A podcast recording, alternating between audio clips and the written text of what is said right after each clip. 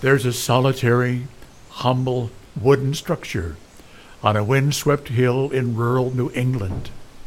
To open the door is to engage our minds, our hearts, and our imaginations. In this place, preachers and professors, past and present, come alive as they walk the aisle, ascend the pulpit stairs, and teach. From theology, from history, and from the Word of God. Welcome to the Saybrook Meeting House, an audio production of Saybrook Ministries.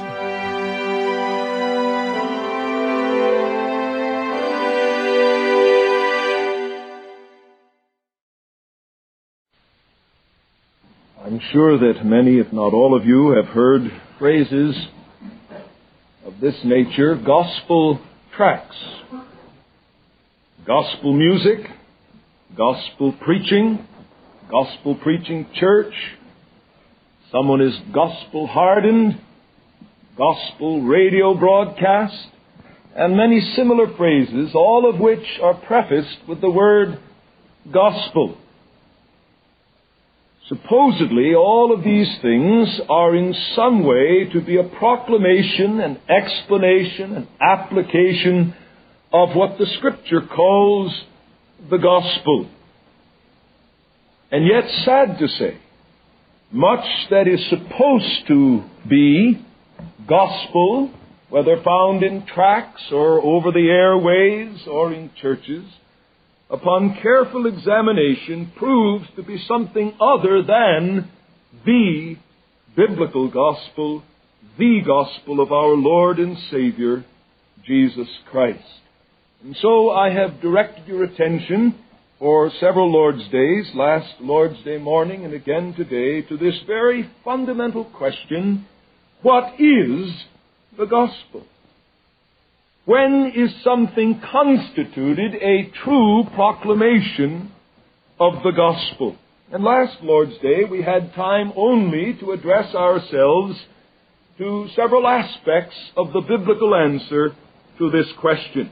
We dealt first of all with the importance of the question itself. Why be concerned with understanding what the gospel is?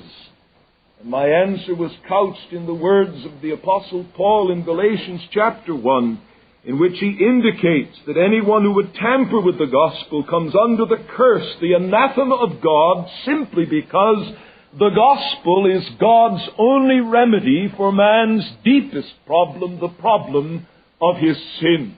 And therefore, when the gospel is tampered with, you are tampering with the only remedy for man's greatest problem.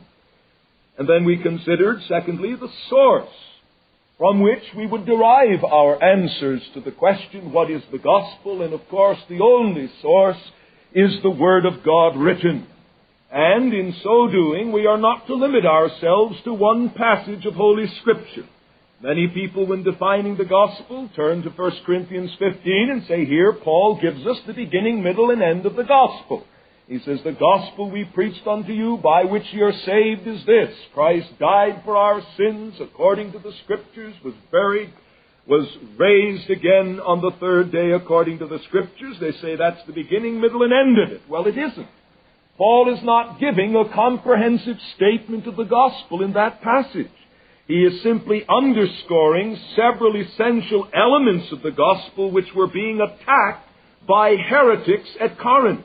And therefore, he underscores those parts, those aspects of the gospel which needed emphasis in that setting. But by comparing other statements from the apostle, we came to the conclusion that the gospel is much more comprehensive than the statement found in 1 Corinthians 15. Therefore, we must go through the gospel records, through the epistles, through the book of the Acts, and seek to catch something of the, what we would call the irreducible minimum of content to the gospel. And then we began in the third place to consider the substance of our answer. Having looked at the importance of the question, the source from which we would derive our answer, then what is the substance of that answer? What is the gospel? And I suggested that the summary given by Dr. Packer in his book on evangelism and the sovereignty of God is an excellent outline to follow, and without apology or embarrassment, I am following that outline using his bones, but putting what I trust is my own flesh upon those bones. That is the fruit of my own independent study of the Word of God. And last week we saw that the gospel is, one, a message about God, and secondly, a message about sin. You see, the distinct blessings of the gospel are pardon of sin, justification, release from the guilt of sin, acceptance with God, adoption, and all of these great blessings which are utterly meaningless unless we start with God.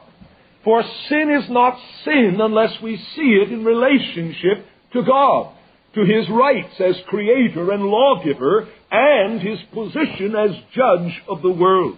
And therefore, following the pattern of the Apostle Paul in Acts 14 and in Acts 17, we must begin our proclamation of the gospel with God. God as Creator, God as lawgiver, God as sustainer of His universe, God as judge of the world.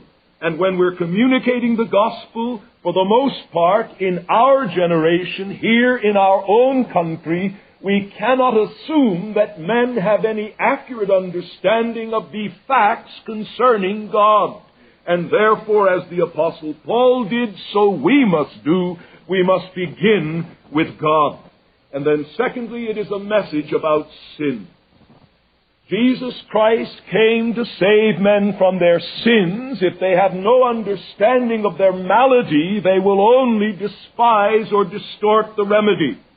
And therefore the gospel is a proclamation concerning the fact of sin, the nature of sin, the terrible bondage of sin, it sets forth not in grotesque and exaggerated terms, but in blunt, accurate terms, how bad man is. That seeing what he is, he may be shut up to a remedy that is outside of himself. And no one ever seeks that remedy until he's stripped of all confidence in his own ability to fix himself up. Man by nature is a do-it-yourself fixer-upper when it comes to the problem of his sin. And if he's to be disposed to embrace the gospel, he must see himself as the sinner who is, in the words of but one chapter in the first 11 verses, described in four ways. I refer to Romans chapter 5. He is without strength. He is ungodly. He is sinner. He is an enemy of God. So much for our review. The gospel is a message about God. It is a message about sin. And now, thirdly, the gospel is a message about the Lord Jesus Christ. And as we think our way through this aspect of our study, I shall first of all establish this fact that the gospel is a proclamation concerning the Lord Jesus Christ, and after establishing the fact both by explicit assertions from the biblical writers and by clear examples from their preaching, we shall then give a specific analysis of that message. What do we mean a message about the Lord Jesus Christ? So then we shall establish the fact and then we shall analyze the content of that message. Now it may almost seem redundant to some to assert the fact that the gospel is a message about the Lord Jesus Christ. But if you will listen to and read that which is being passed off as gospel in our day, you will understand that it is not superfluous to emphasize that the gospel is a message uh, concerning the Lord Jesus Christ, that is, a proclamation of propositional truth concerning this person. In fact, we may say that the gospel has as its dominant note, its focal point, this proclamation concerning this person. Let's look at three or four of the explicit statements of the biblical writers. First of all, in the book of Romans, as the Apostle Paul is setting out to give a detailed, systematic exposition of the gospel, for that's what the book of Romans is, he begins by saying in Romans 1 in verse 1, Paul, a servant of Jesus Christ, called to be an apostle, separated unto the gospel of God. He said, My whole life is to be understood in terms of my peculiar place in the plan of God. I am an apostle, an officially commissioned, sent one, with reference to the gospel of God. Then he gives us some of the essential ingredients of that gospel. It is a gospel which he promised afore through his prophets in the Holy Scriptures. In other words, Paul says, My gospel is simply an extension of the revelation of God in the Old Testament. My gospel is not something that contradicts what the prophets have said.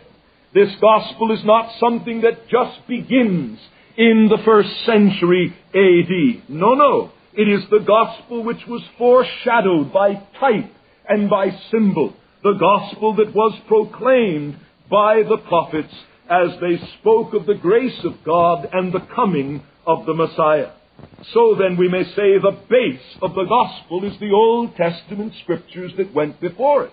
But now what is the focal point of the gospel? Verse 3. Concerning his son. There it is. Three words. It is the gospel promised in the Old Testament, but the gospel which concerns his son. And there's a distilled essence of the gospel. It is the message, the good news, which concerns his son.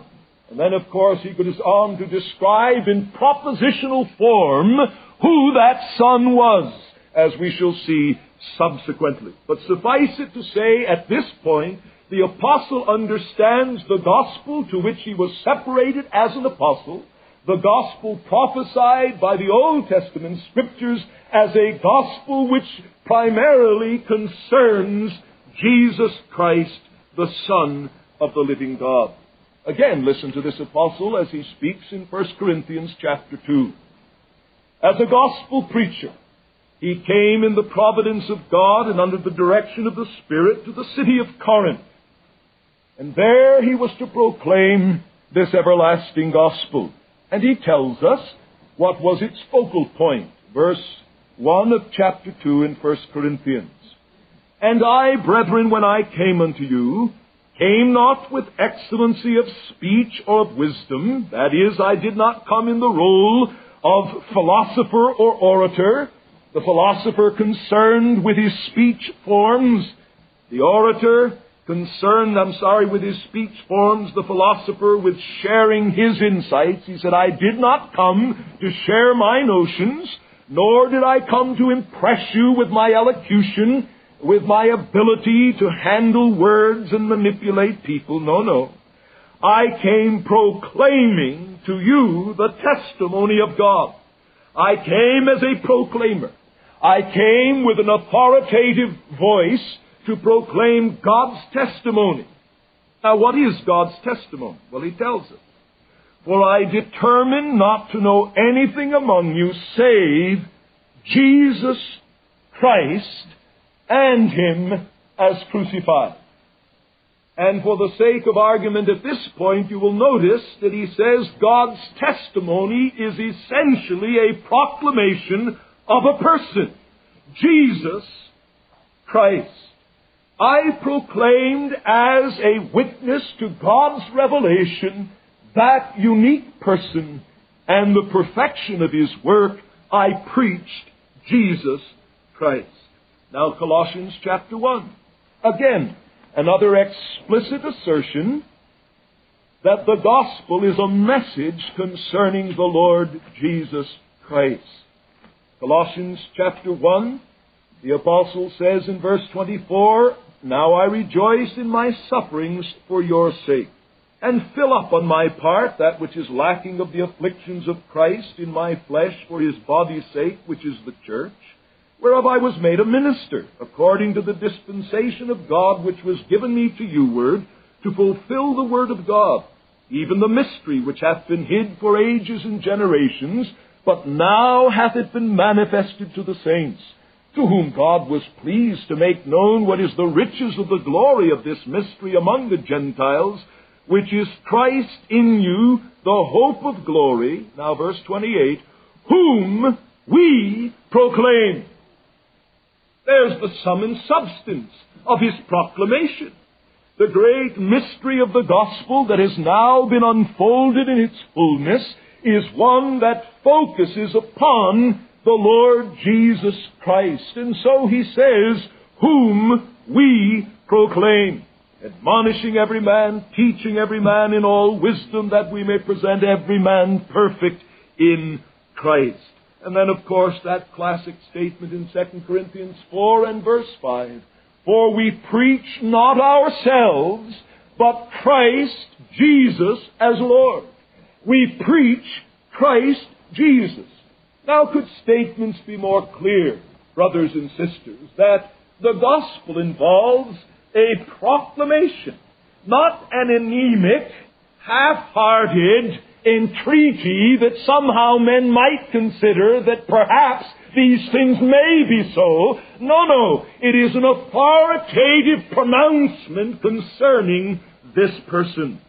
So much for the explicit assertions. Now let's look at four or five very clear examples of this in the preaching of the book of the Acts. Turn, please, to Acts chapter 5. And we'll just go quickly through several of these passages.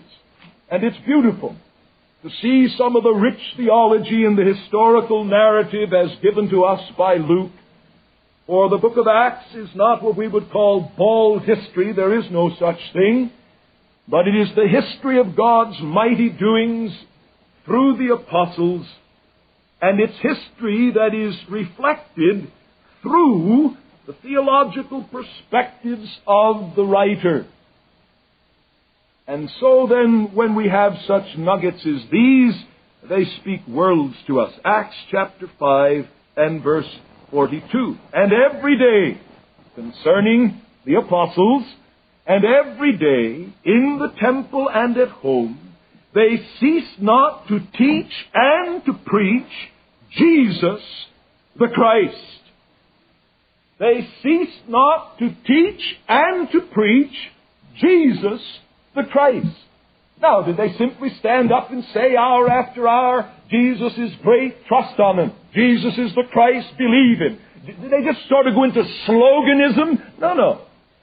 As we shall see if we look through any of these sermons, there is tremendous uh, argument. There is the connection of one thought to another. There are propositions concerning the facts of his life, the meaning of those facts. There is exposition, elucidation, application, amplification, all of these things. But when you boil it all down, what is it? It is a preaching of Jesus the Christ. And then we turn over to Acts chapter 8.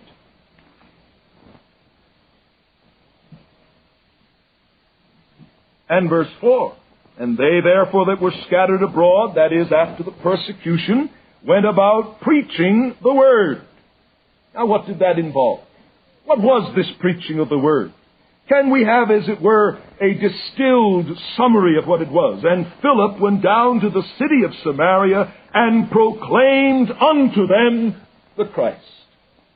This was the heart, this was the soul, this was the lifeblood of their preaching of the Word, a declaration of the Christ. Then again in Acts 8 and verse 12. But when they believed Philip preaching good tidings concerning the kingdom of God and the name of Jesus Christ, they were baptized, both men and women. It was a proclamation of the kingdom of God and the name of Jesus Christ. The name, of course, speaking of his character, who he is and his functions, what he came to do. But this again is a clear example of how the preaching of Christ was central. And then, as we read down to verse 35, we have the record of the conversion of the Ethiopian eunuch. And you remember that wonderful incident, how by divine providence the eunuch is reading that rich gospel portion from the prophecy of Isaiah, And Philip comes up into the chariot, and what does he do? Verse 35 of Acts 8.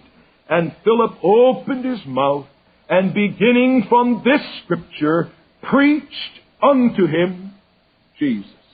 There it is. The summary of all that he preached is this. He preached unto him Jesus.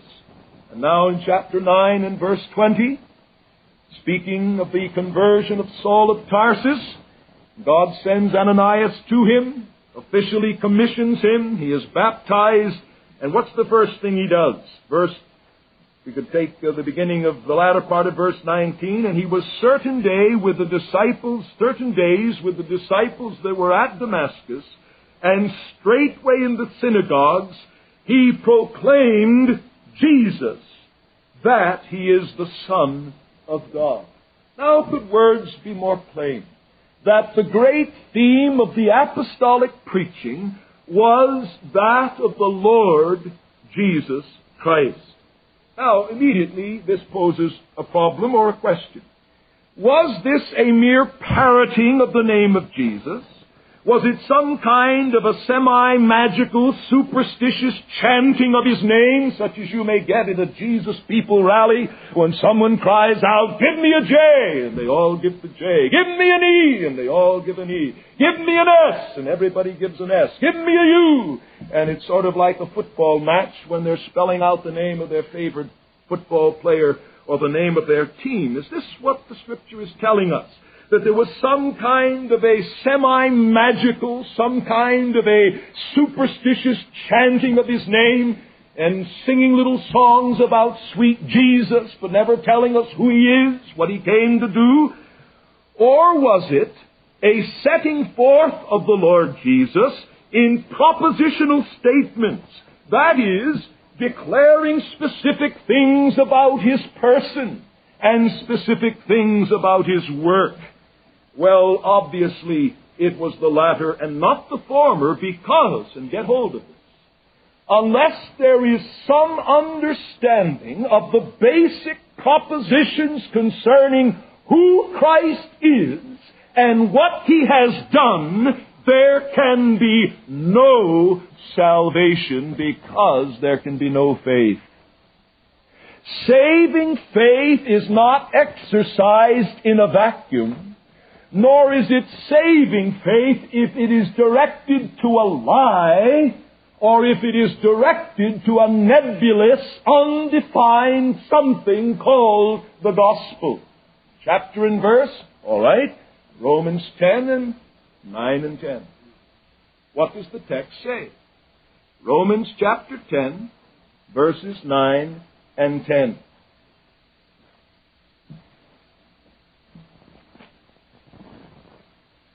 Because if thou shalt confess with thy mouth Jesus as Lord, you see what that involves?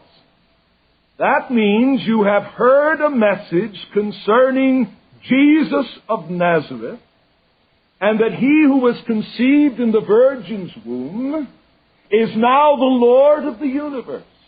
He has been exalted to a throne of absolute sovereignty and unrivaled majesty and power. Furthermore, he says, and shalt believe in thine heart that God raised him from the dead, thou shalt be saved. Here then, you've heard the message in propositional form that this Jesus died, and that his death was not for himself, but had reference to the problem of human sin but that having died, he was raised by God the Father, has been exalted to the place of Lord, and he says, if this is the content of your faith, you shall be saved. And the negative, the reverse is true. If you do not know that he is Lord, and you do not confess him with the mouth as an expression of the heart acknowledgement and submission to that lordship, and if you do not know that he died in the place of sinners, that he was raised for our justification, if there is not this irreducible minimum of propositional truth in the faith exercised, it is not saving faith. It is only when these things are present that we have the promise, Thou shalt be saved. when the Apostle Paul said to the Philippian jailer, in answer to his question, Sirs, what must we do to be saved? He did not say, simply have some kind of a Jesus experience. He said, believe on the Lord Jesus Christ. And each one of those words of his official title are pregnant with theological meaning. They cannot be understood apart from propositional statements about him, both his person and his work. Believe on the Lord. That is the one who is the sovereign ruler of the universe. Believe on that Lord who is Jesus of Nazareth. That brings in the incarnation, his true humanity. Believe on that Lord Jesus who is the Christ, that is God's anointed prophet, priest, and king, who is God's final word to man, who died in his priestly function and was raised and sits at the right hand of the Father, who is King, King of grace, as well as King of the world. You see, there is no true faith apart from the propositional truths concerning this person. Having then established that this is not a matter of advanced Christian teaching, it's a matter of the gospel. We've asked the question, what is the gospel? The answer thus far has asserted it's a message about God, a message about sin, but it is in the third place a message about the Lord Jesus Christ. Having established the fact, the explicit assertions, the clear examples, now then how should we analyze this? Break it down into specifics. What is the message about him that comprises the gospel? And let me suggest it is twofold. It is a message concerning the uniqueness of his person, and secondly, a message concerning the perfection of his work. The gospel is a joyous proclamation concerning the uniqueness of the person of Jesus Christ our Lord. That is a proclamation of who he was and is as true God and as true man. Will you turn back to the Acts 9 passage for a beautiful example of how Paul's first exercises in gospel preaching focused upon this very aspect of our study. Verse 20 of Acts 9. And straightway in the synagogues he proclaimed Jesus. And what was the focal point of his proclamation? That he is the Son of God. Now you see, the focal point here was not so much upon his work, but upon the uniqueness of his person. And to Paul's Jewish mind and to the minds of those involved in synagogue worship, this assertion of Jesus as the Son of God is nothing less than an assertion that Jesus is God the Son. Linguistically, it can mean nothing else. For you remember all throughout the Gospels, particularly in the Gospel of John, whenever Jesus made that claim of unique sonship to God who was Father, what was the reaction of the Jews? They took up stones to stone him because they said, He blasphemes, He calls Himself the unique Son of God, making Himself equal with God. And so the first focal point of Paul's gospel preaching was that of a propositional statement concerning the uniqueness of the person of Jesus. He was God the Son. And we find him emphasizing that again and again in his own writings. I merely refer back to Romans 1. He says the gospel concerns Jesus Christ, made of the seed of David, according to the flesh, but declared to be Son of God with power by the resurrection from the dead.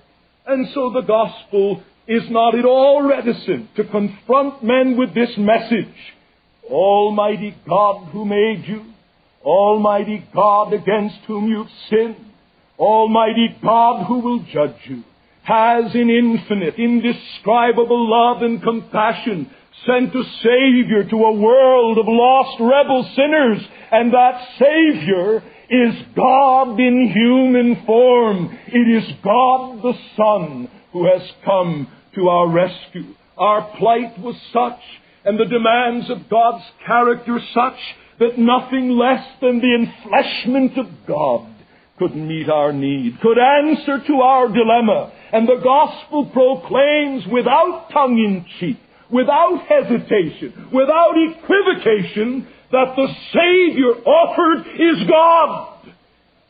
And any pulling back, any drawing in, any evasion of this is a prostitution of the gospel of our Lord and Savior, Jesus Christ. One other example will suffice, I trust, and I've had to be arbitrarily selective. There is such a wealth of material.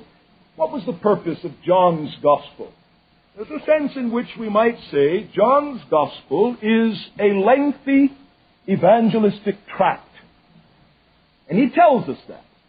For he says in his own Gospel, chapter 20 and verses 30 and 31, Many other signs, therefore, did Jesus in the presence of his disciples that are not written in this book, but these are written, that ye may believe that Jesus is the Christ, the Son of God, and that believing, just believing, you see, there's where the error comes in. Have faith. Just believe something, somehow, about somebody called Jesus, and all is well. No, no. And that believing what? Believing what the record was calculated to demonstrate. And what was it calculated to demonstrate? That Jesus of Nazareth was the anointed Messiah. That he bore in himself all the dignity of that person. That he enacted by himself all the responsibilities of that office and that he did so not as an exalted man, not as a wonderfully endowed prophet, but as nothing less than God the Son.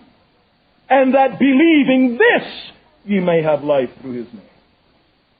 And John is so concerned that whatever people understand about the power of Jesus Christ as they read his record, that they understand that it's the power of the incarnate God. For where did John begin his gospel? In the beginning was the Word, and the Word was with God, and the Word was God. All things were made by Him, and without Him was not anything made that hath been made. In Him was life, and the life was the light of men. Then he says in verse 14, and the Word became flesh. My friends, there is no salvation if there is ignorance of the propositional truth that Jesus is God, or if there is rejection of that propositional truth. Oh, but I know some very sincere people who, my friend, listen, there is no salvation if there is ignorance of who Jesus is or rejection of what he's proclaimed to be as God. The only faith that is the attendant of life, is faith directed to Jesus the Christ, who is the Son of the living God. And so the gospel is a proclamation of the uniqueness of his person, that he is true God, but also that he is true man. So the apostle, in speaking of the Lord Jesus, the theme of his gospel says in Romans 1 and verse 3, that he is not only declared to be Son of God with power, verse 4, but in verse 3 he says, It is this gospel concerning his Son who was born of the seed of David according to the flesh. This gospel that focuses upon the Lord Jesus is the gospel not only of God incarnate, but of true manhood in the person of the Lord Jesus.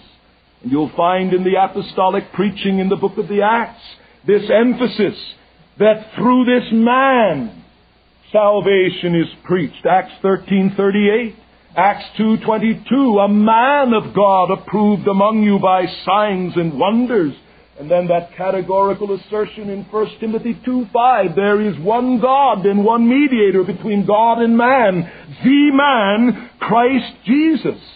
And you see, the biblical writers are careful to assert this. And they further assert that a denial of his true manhood is inconsistent with a state of grace.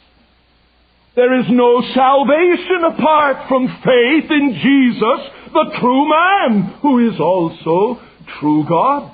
So John tells us in 1 John 4 and verse 1, these words directed to one of the initial heresies, and it's interesting that the first heresies denied not his godhood, but his manhood. Those that were close enough to him in history could never deny the reality of his godhood. There were too many people who had seen that which had no explanation but divinity. And so the first attacks of the devil came on the reality of his manhood. And so John says in 1 John 4 1, Beloved, believe not every spirit, but prove the spirits, whether they are of God, because many false prophets are gone out into the world. Hereby know ye the Spirit of God. Every spirit that confesseth that Jesus Christ is come in the flesh is of God. And every spirit that confesseth not Jesus is not of God. And this is the spirit of Antichrist. You say, why is it so essential that we believe Jesus was a true man? Listen. If he was not a true man, there was no real death upon the cross. And if there was no real death, there is no real pardon for our sins. For the wages of sin is death. And God must either mete out those wages upon the sinner who sins or upon the appointed and adequate substitute. And as long as His law says sin brings death, that law, unrelaxed, must demand death until it is satisfied. If Jesus Christ was no true man, there was no true death. And if there was no true death, there is no true salvation. And certainly there is no true ministry of the high priest. The great emphasis of Hebrews 2 and Hebrews 4, we have an high priest who is touched with the feeling of our infirmities, tempted in all points like as we are. And we could spend three messages just expounding the implications of his true humanity but in the interest of time, suffice it to say, any so-called proclamation of the gospel that presents Jesus Christ as some divine phantom or just some apparition of manhood is not the gospel. He is true man. He is true God. And the only Savior with whom we have to do is God and man joined in one person forever. And that's what the gospel is all about. It proclaims Jesus the Christ. It asserts in biblical language, based upon the truth of that very Bible, who Christ is. But it's not only a proclamation of the uniqueness of his person, it's a proclamation of the perfection of his work. And this can be approached from several angles. We could approach it from the standpoint of the offices he bears as the Christ. You'll notice through the book of the Acts again and again, it is said that the apostles were asserting that Jesus of Nazareth was the Christ. You say, well, why get all upset about that? Well, you're not thinking in a Jewish mentality. For you see, those to whom they ministered in the synagogues, the Jews and the proselytes scattered throughout the Roman Empire, were very conscious of the whole uh, Old Testament teaching concerning Messiah, the one who would be the deliverer of his people. And they knew that as the anointed one, he would bear the offices of prophet, priest, and king and be the deliverer of his people. So their great concern was to identify that Messiah as Jesus of Nazareth. Once that was done, and the Spirit of God opened the eyes and moved the heart to faith, then there was this wonderful realization that all the hopes and aspirations bound up in what we would call the messianic mentality were fulfilled in Jesus of Nazareth. So we could approach the perfection of his work that way. We could approach it many ways. But again, in the interest of time, let me just show several verses of Scripture which clearly teach that the gospel is a proclamation of the perfection of the work of the Son of God. In Acts chapter 2, in that specimen gospel sermon, that gospel sermon preached after the descent of the Spirit on the day of Pentecost. What does Peter do?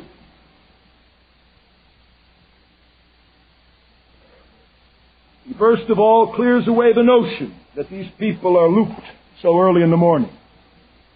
Uh, he tells them, no, they're not drunken too early in the morning. Notice he did not say they're not drunken because we've made a rule of absolute teetotaling for anyone who becomes a part of our congregation. He says, no, it's too early.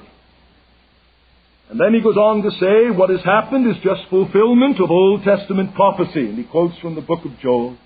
Then he goes on to show how Jesus Christ is the lodestone, the focal point, the watershed of all of this prophecy. Beginning with verse 22, he speaks of the facts concerning the Lord Jesus, his miracles, his death, his resurrection. Then he says, and this resurrection, along with this phenomenon of the outpoured Spirit, is something that God had promised. Having stated the facts, he then quotes from David's psalm, showing that David, speaking as a prophet, was looking ahead and seeing the resurrection. Having then asserted this, he brings his message to a climax in verse 32. This Jesus did God raise up, whereof we are all witnesses. Being therefore by the right hand of God exalted, and having received of the Father the promise of the Holy Spirit, he hath poured forth this, which ye now see and hear. For David ascended not into the heavens, but he saith himself, The Lord said unto my Lord, Sit thou on my right hand, till I make thine enemies the footstool of thy feet. Let all the house of Israel therefore know assuredly that God hath made him both Lord and Christ, this Jesus whom ye crucified. What is he doing here? He is explaining various facets of the work of Jesus Christ. He's given the facts about his unusual and unexplainable life, a life that can be explained only in terms of the approval of God, verse 22. Then he speaks in verse 23 of the fact that his death was not primarily to be viewed as something which men concocted and enacted. He says, He being delivered by the determinate counsel and foreknowledge of God. What is he saying? He's saying his death was part of a plan. His death was part of a plan. Oh, yes, you're guilty of putting him to death, but your act was simply the fulfillment of God's design. That's preaching concerning the work of Christ. That that work was done in fulfillment of his commitment to be the Savior of his people in obedience to his Father. Then he preaches the resurrection. Then he preaches the ascension of Christ. Then he shows him as the one who receives the promise of the Spirit and who now actively sends forth that Spirit upon his church to animate and to give power and grace to that church that they may do his will. And he concludes with that wonderful assertion, in that present posture he is Lord and Christ, that is Messiah, even this Jesus whom you crucified. Now what is all of this? If we do not understand it as a proclamation concerning the nature and perfection of the work of Jesus Christ. You see, gospel preaching is not primarily bombarding the emotions and the wills of men trying to get them to do something for Jesus. It is a clear scriptural, loving, logical, comprehensive declaration of who Christ is and what He has done in order that sinners may come into the presence of God forgiven and accepted on a just basis. I can remember time and time again when for those five years early in my ministry I was engaged in what's would be called now an evangelistic ministry. And pastors and Christian workers, after listening for a night or two, would take me aside and say, you know, uh, we're not quite getting what we thought we'd get. Um, I said, what do you mean? Well, uh, we plan these as evangelistic meetings. And uh, you're really not an evangelist. I said, oh, well, what am I? Well, you're more a Bible teacher. I said, Tell me more. I knew what they were, but I wanted to get it out of their own mouth so I could then turn it on them and use their own ammunition. And when you boiled it all down, what they were saying is this when we call an evangelist, we think in terms of someone who will come, quote a text, tell a bunch of stories, move the emotions, and then exhort and cajole and clobber people to try to get them to make a decision. We don't want their minds instructed.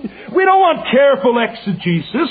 We don't want a logically structured argument. No, no. We want someone who will put all the heat and pressure upon the affections, the emotions, and the will. And it was my wonderful joy to challenge people and say, show me one verse in the Bible that says that is evangelism. Evangelism in the book of the Acts, starting with Acts 2, and this is the specimen portion, this is the framework within which all the rest of it fits, was a proclamation of the facts concerning the person and work of Jesus Christ the Lord. And then we see that in the Apostles' words that we quoted in the beginning of our study this morning, 1 Corinthians 15. What was the gospel by which the Corinthians were saved? Well, it involved as one of its dominant notes these facts. 1 Corinthians 15, Now I make known to you, brethren, the gospel which I preached unto you, which also ye received, wherein ye stand, by which ye are saved, if ye hold fast the word which I preached unto you, except ye believed in vain. For I delivered unto you first that which I also received. And what was it? That Christ died for our sin. This is a propositional statement. It starts with this person, Christ. What happened? He died. What was the rationale for his death? For our sins. We are sinners. We cannot deliver ourselves. Christ died in our room instead, died for our sins. Furthermore, Paul says, this was all according to the Scriptures. And when we read Acts 17 and similar portions, the first few verses, we realize that what he's saying is, when he made the assertion, he then took them to the Scriptures like we're doing this morning and showed them that these facts about Christ's person and work perfectly accorded with the Old Testament Scriptures. That's biblical evangelism. And he says, I went on to say to you that he was buried, spoke of the reality of his death, and that he had been raised on the third day according to the Scriptures and then that he appeared to this one and to that one, establishing the validity, the historicity of these facts. He said, That's the gospel I preached. It wasn't a gospel that tried to titillate your feelings. It wasn't a gospel that came with ramrod pressure upon your will. It was this gospel asserting these blessed facts. So then, in summary, we may say, the gospel is a proclamation of the following facts about the work of the Lord Jesus Christ. Number one, their historical reality. In space and time, this man lived. This God man. If you had been there when he was a little boy running down the street, the sand that he kicked up would have gotten in your eyes and made them burn. He had real feet that kicked up real sand. the historicity of these facts. Secondly, the substitutionary nature of what he did in life and death. All of the biblical words died for, made sin for, made a curse for us, gave his life a ransom for many. The gospel asserts not only the historic reality of the life and death and resurrection and ascension of Christ, it asserts the substitutionary nature of all of those events. He did those things on behalf of others. Thirdly, the gospel asserts the finality and acceptability of what he did. He cried out, It is finished, and the gospel proclaims to all who believe in him, nothing more can be added to that work. He fully satisfied the demands of divine justice there is a finality to all of this. And this, of course, is the proclamation of Peter and salvation in none other, no other name under heaven given among men whereby we must be saved. And fifthly, they always asserted its suitability. Acts 13, 38 and 39, Paul says, To you is this word of salvation sent. In Acts 10, Peter says we can be justified through him from all things from which we could not be justified by the law of Moses. These four concepts, historical reality, substitutionary in nature, finality and suitability, these form the heart of the proclamation of the gospel of our Lord in Jesus Christ, our Savior Jesus Christ. And in preaching in this way, they were simply fulfilling the mandate of our, their Lord as given in the last part of Luke chapter 24, verses 45 to 48, in which our Lord opens the scriptures to his own, and he tells them that it was necessary for Christ to suffer, and that he should be raised from the dead the third day, and that repentance and remission of sin should be preached in his name among all the nations. The heart of the gospel is that glorious announcement about Jesus Christ, the Son of God, Christ, the Lamb of God, dying for sin, Christ, the risen Lord, ruling the universe and dispensing the Spirit, Christ, the high priest, interceding. In short, the gospel is a proclamation of Christ, the perfect, freely offered Savior to all sinners without distinction. Now, in conclusion this morning, I want to draw out several lines of practical application and exhortation. And the first one is this. As you and I have the privilege of proclaiming the gospel as witnesses in our own sphere and according to our own God given gifts and opportunities, we must be careful that we do not separate the biblical witness concerning the person and the work of Christ. We must never present Christ in His person separated from His work. And we must never present His work separated from His person. And Dr. Packer has some very perceptive things to say along these lines.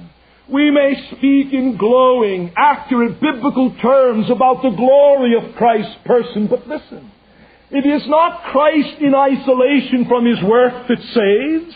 It is the Christ who accomplished the work by His incarnation, His life of obedience, His terrible death upon the cross, by His resurrection and ascension to the right hand of the Father. The object of our faith is the person, yes, but never the person divorced from His work. In other words, you cannot contemplate Christ upon His throne apart from Christ upon the throne by way of a virgin's womb and a bloody cross and an open tomb. That's the only Christ who is set forth in the gospel. Hence Paul could say, I determined to know nothing among you save Jesus Christ, His person, and Him as crucified, His work. Person and work are fused. Therefore, never present the person without the work, but then do not present the work without the person.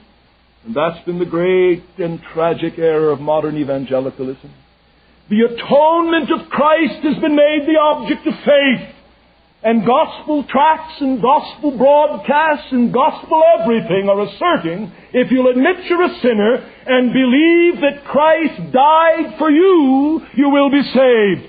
The object of faith in the New Testament is not the atonement. The object of faith is the atoner. The object of faith is not the cross, it's the Christ who hung upon the cross. The object of faith is nothing other than the Lord Jesus. And you find again and again men are directed to believe in or into the prepositions eis or en in the original. And the object is always the Lord Jesus, the Lord Jesus Christ, and not any one of his works in isolation. And so I plead with you as God's people concerned with the propagation and preservation of the gospel. Be careful that there is no separation of the person from the work or the work from the person. And then secondly, in our defense of the gospel, we must be bullish and adamant and inflexible in maintaining all of its essential elements. If we relinquish what the Scripture says about the uniqueness of His person, it's only a matter of time before there's an absolute despising of His work. If we relinquish what the Scripture says about who He is, it's only a matter of time before there'll be little, if any, concern about what He did. And then we make our own gospel in its place.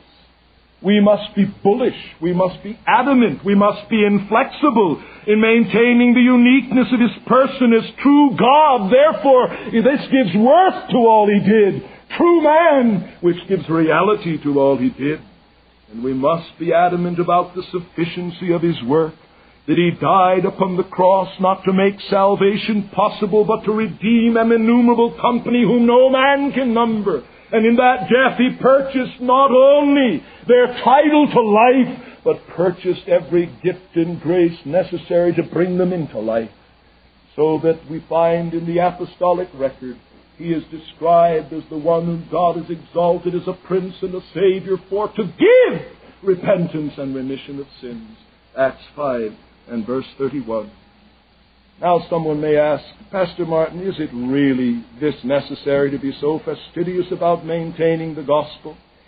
If we're defective in the gospel, just so long as we live well as Christians, listen, listen, get this. If you've missed everything else, I hope you haven't, but get this. The gospel in its unadorned simplicity and in its broad comprehensiveness is the basis of all true motivation in the Christian life. And the minute you misunderstand the gospel, you're crippled in the Christian life. Let me illustrate. When the Apostle Paul would urge the grace of humility upon Christians, how does he do it? He starts as from his base, or uses as his base, the reality of what's involved in the person of Christ. That he was true God and that he became true man. Philippians 2. Let this mind be in you, which was in Christ Jesus, who being in the form of God, thought it not a thing to be grasped after, to be equal with God, but made himself of no reputation. You see, he could assume that in the minds of those Philippian believers was this conviction, Jesus is God. And if, as God, he humbled himself to become man, what an incentive do I have to humility to humble myself before my fellow creatures? If the Creator humbles himself to become what he never was, true man, who am I to go strutting around maintaining my rights before my fellow man? You see, the Godhood of Jesus is the starting point of an exhortation to humility. Now, the same is true with the work of Christ. He wants to get some husbands and wives to shape up in their relationship to each other. Where does he start? He says, Husbands, love your wives, even as Christ loved the church and gave himself up for it. That's vigorous substitutionary language. It can't be understood any other way. So the reality of his vicarious death becomes the prod to husbands that they might be husbands after the pattern of God. And you go all the way through the New Testament and you will find that the exhortations and the perspectives of the Christian life are rooted in the simplicity and the comprehensiveness of the biblical gospel. Now, you know why we're in such a mess in our evangelical churches today? It's because the gospel has been tampered. So the people who come in have not confronted the biblical gospel, and those who may be saved, because the biblical gospel is not maintained in its vigor and comprehensiveness, there is a weakening in the Christian life. Let me illustrate that. If people are not clear on who Christ is, that He is Lord, and all they hear about Jesus Savior, Jesus Savior, Jesus Savior, is it no wonder that there is a practical antinomianism throughout the ranks of the visible church? You can look at upon a dying form on a cross and still feel maybe that uh, you can run part of the show. But you can't look upon a pierced, risen Lord seated upon the throne of the universe without doing one of two things. I don't want you on that throne. fall at his feet and say, My Lord and my God. You see, it's a defective preachment in the gospel concerning the person of Christ that lies at the root of the antinomianism, at the grassroots of church experience. And you can go right through every major defect. Let's take the climate of shallowness in worship. How can people dare, and we don't question their sincerity, how can people dare to spin out their little ditties about the man of Galilee? He holds my hand. Maudlin, sentimental dribble. I'll tell you why. They've got defective views of the person of Jesus Christ. That's right. If they begin to get adequate views of Him, their hymnody will reflect something of the breathless wonder in the presence of Him who is God. And hymnody never rises higher than the present consciousness of who Jesus is. Why is there all this tawdry, sentimental pleading with people to do the Son of God a favor by making a decision for Christ? It's a defective view of His work. They don't see Him as a mighty Savior.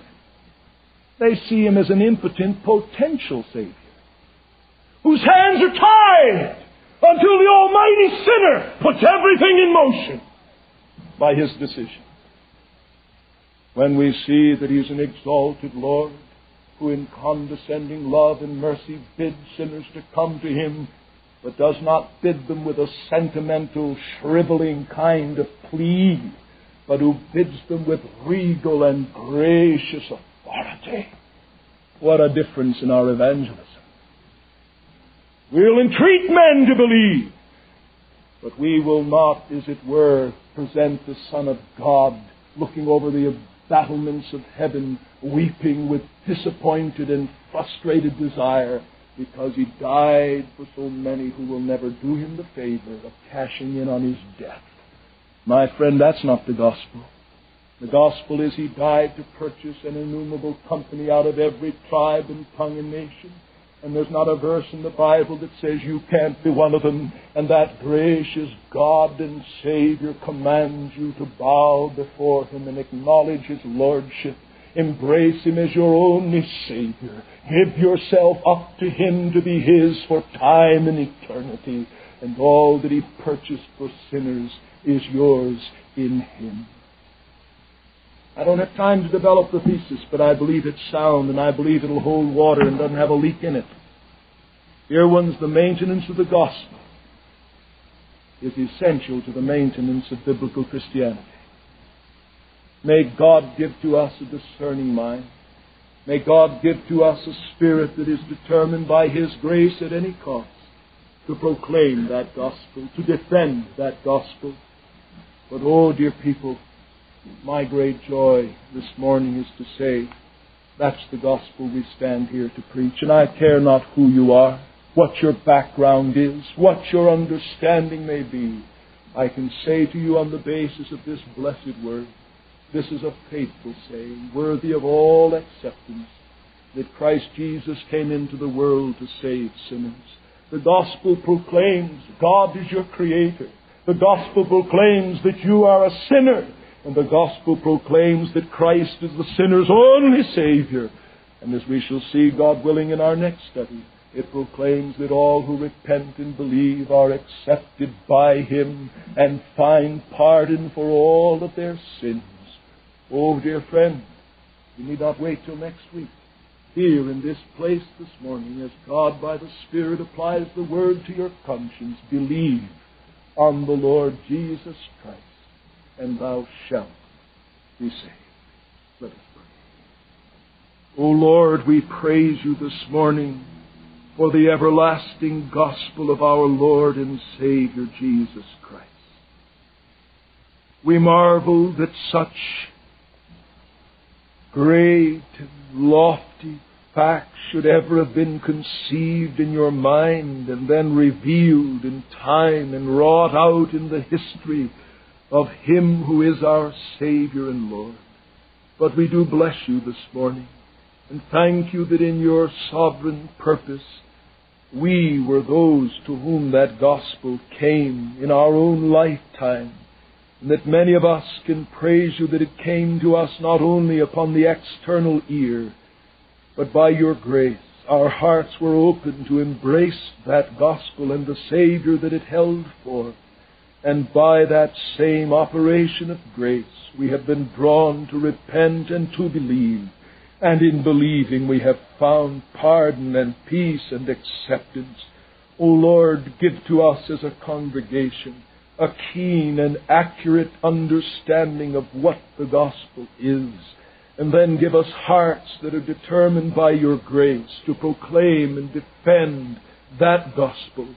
And, O Lord, we pray that we may in turn adorn that gospel in our lives, that more and more, with each passing day, we may find every area of life under the motivating influence of a clear understanding of who Christ is and what He has done. Oh, forgive us that we allow so many other things to fill the horizon of our spiritual perspectives. Grant that we may, by your grace, feed upon Him who is our life, who loved us, gave Himself for us, and even now intercedes on our behalf. And then, O Lord, we would be bold to pray for those who may be amongst us this morning who have never heard the biblical gospel, who perhaps have been told that all is well and that all they need is a little religion and a little good effort and a little good intention. Oh God, may your word preached this morning fasten itself upon the conscience and give no rest until in repentance and faith the Lord Jesus is embraced as Savior and as Lord. Hear us, our Father and receive our thanks for your holy word. Thank you for joining us this week at the Saybrook Meeting House. We hope you've been blessed by today's podcast. Saybrook Ministries' mission is to provide didactic and devotional content from the Christian faith delivered to the saints, recovered and refined by the Protestant Reformation. Be sure to visit saybrookministries.org for continually updated Christian content designed to inspire and invigorate our imagination and intellect. Join us next week for another journey to the Saybrook Meeting House. Until then, may God bless you.